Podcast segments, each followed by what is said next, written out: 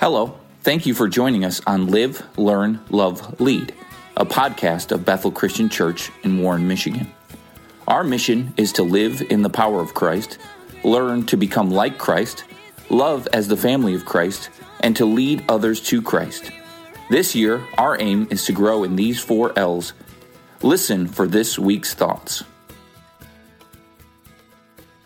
Welcome to Live, Learn, Love, Lead, the weekly podcast of Bethel Christian Church. I'm Daniel Hodson. Hey, this is Danielle. Thanks for joining us. We are in Proverbs 29 as we look and continue our study on authentic wisdom. Uh, this week we're going to look at verse 21 and 22. Let's start with 21. It says, Whoever pampers his servant from childhood will in the end find him his heir. Mm-hmm. So this verse is very interesting because if you look at it in other translations, it it really it really gives a really different meaning. So it says again, whoever pampers his servant from childhood will in the end find him his heir. That's in the ESV, what what we've been studying from all year. But in the NIV, it says a servant pampered from his youth will turn out to be insolent. The New Living says a servant pampered from childhood will become a rebel. And then the New King James says, He that delicately bringeth up his servant from a child shall have him become his son at length.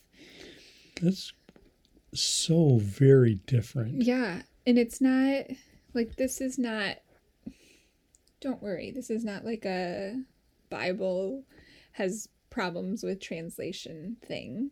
What this is, is when you are in translating anything from a language. Like the original Bible was not King James, six, right. that was translated in 1611.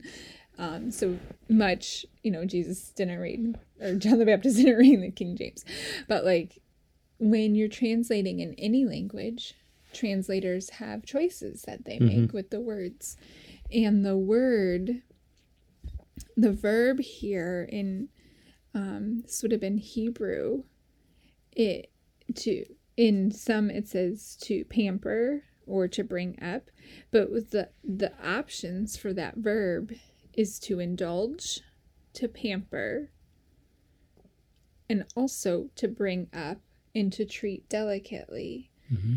And so translators had to prayerfully think through um, if it means indulge or pamper and then bring up and treat delicately and then um, the word son also in this one has different meanings that could mean like son or progeny, offspring, or one, or like a grief sort of an idea comes with it.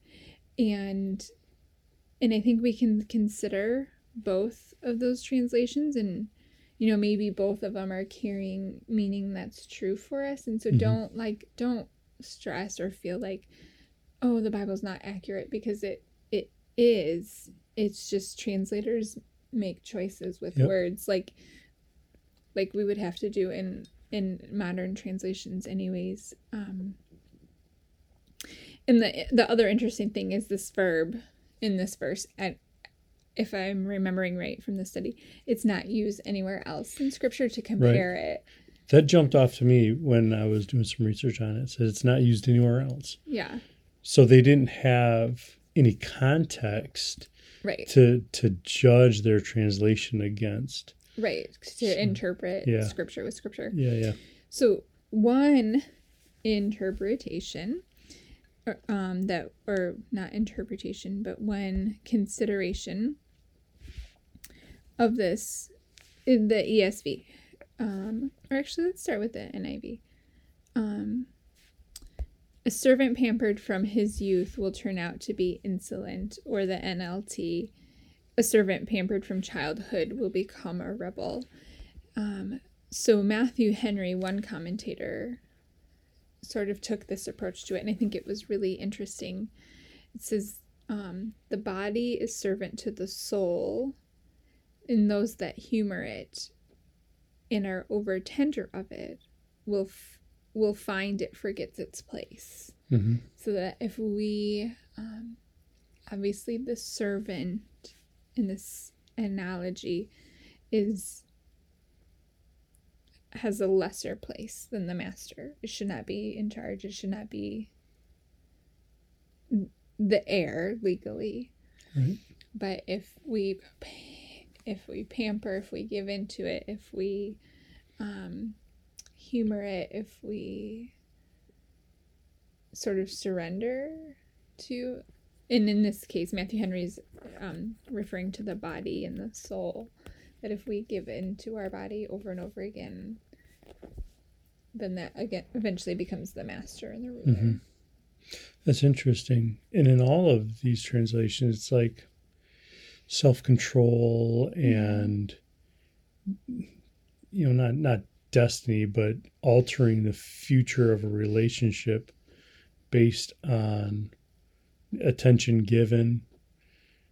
And it's and so there's consistency across how across application of the translations. And so there's consistency there. Um, but it just makes you you think like, what are you doing today that's going to impact your relationships tomorrow? Mm-hmm. That's going to impact how you view the world down the road, Mm-hmm. how you are setting yourself up for success or for fail for failure Mm-hmm. in in your activities today. It's kind of Mm-hmm.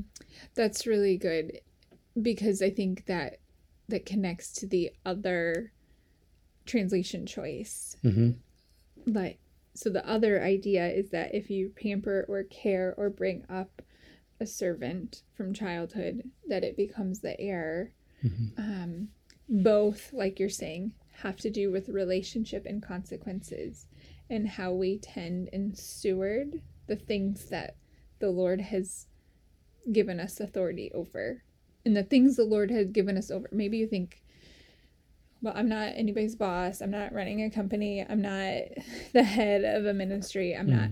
But the Lord has given us authority over our own bodies, over our homes, over our possessions, um, over our time yeah. over the jobs that we do have. And so, if we steward them well and love them well, care for them diligently, then it can be something that we leave a legacy with. Yeah. Um, and our our bodies can be one that we use to serve the Lord. Our homes can be one that we can welcome people into and show the kingdom of God. Our work, even if it's not like you feel like, oh gosh, my work's not that important, but it is because it's the work that God has given you to do, and we're called to labor and we're called to work.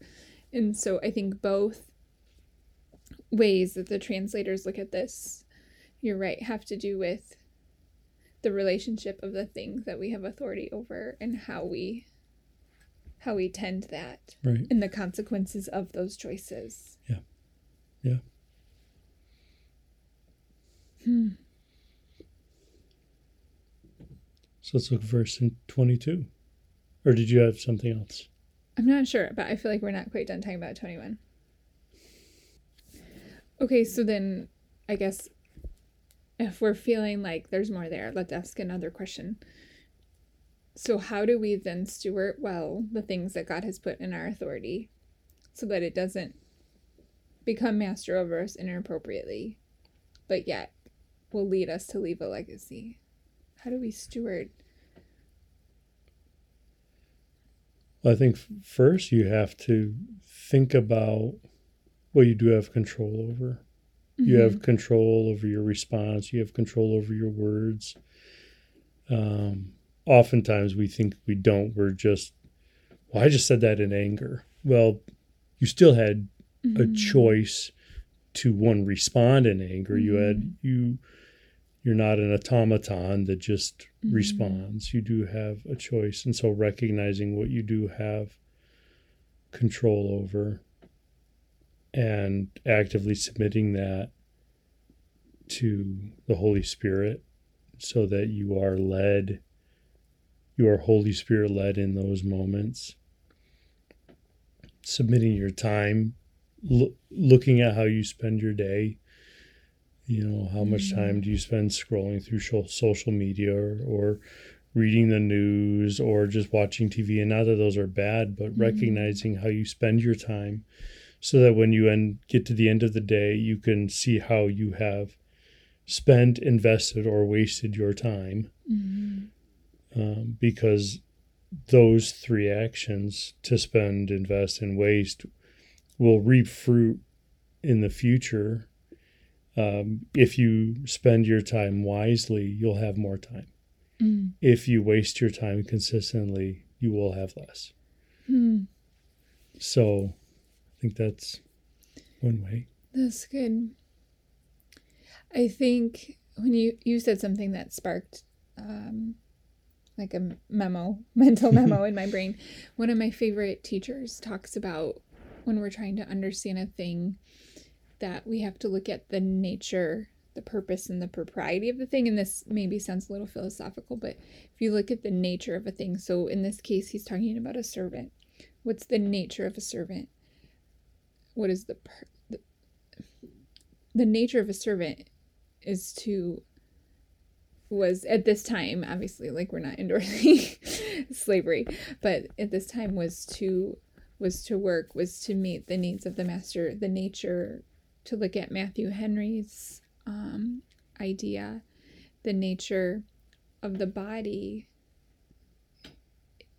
is to live and move and eat and rest and work and delight in the life that the lord has given us to serve The our soul and our yeah. spirit to build the kingdom of God, Mhm. right? The nature of the body is not that it should be given everything it desires in the moment. Um, and so, but yet, like, what is the purpose of that, right? God has given us this body to be made in His image, partially with when with our soul and our spirit, but and I'm not trying to get too philosophical, but when we just think about it, like how how do we how do we steward it well? We have to think like, what is this thing? What is this thing made to be? Mm-hmm. What is our car made to be? It's made to be something that transports us places we need to get to, Mhm. transports people we love, places we need to get to. Not it's not made to be an idol. Right. It's not made to be more important than our kids.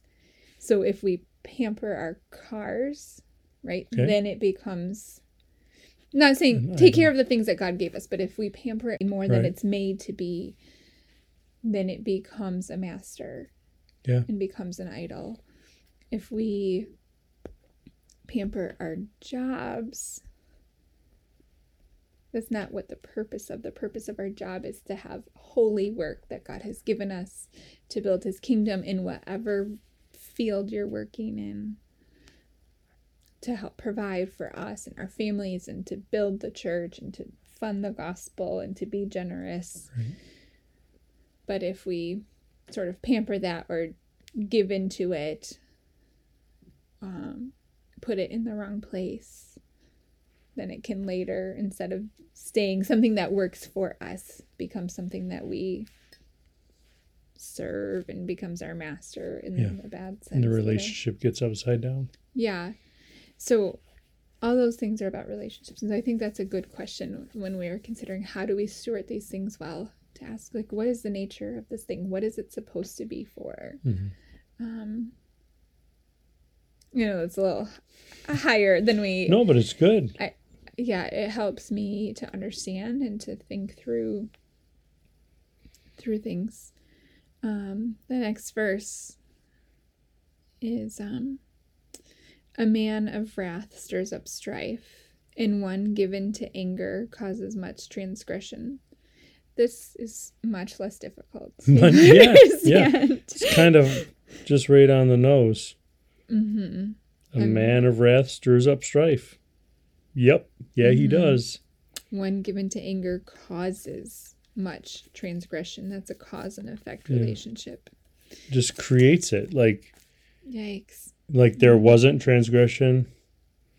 Enter man of anger. Mm-hmm. Now there is. Hmm. And so, what is he bringing? What is in that person's wake? Transgression and strife. Mm-hmm.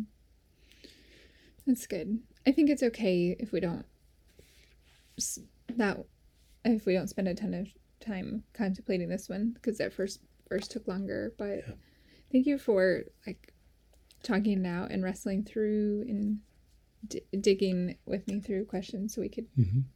because I feel encouraged and challenged to consider things and how I'm stewarding them. Yeah, absolutely. Pray. Let's pray. God, we thank you for your goodness. We thank you that through your Holy Spirit, we can appropriately approach the things that we have control over uh, time, talents, resources, words. And God, help us to, by your Holy Spirit, do well with those so that we can reap good fruit through those. We thank you for this new week. We give it to you. Amen. Amen. Thank you for joining us today.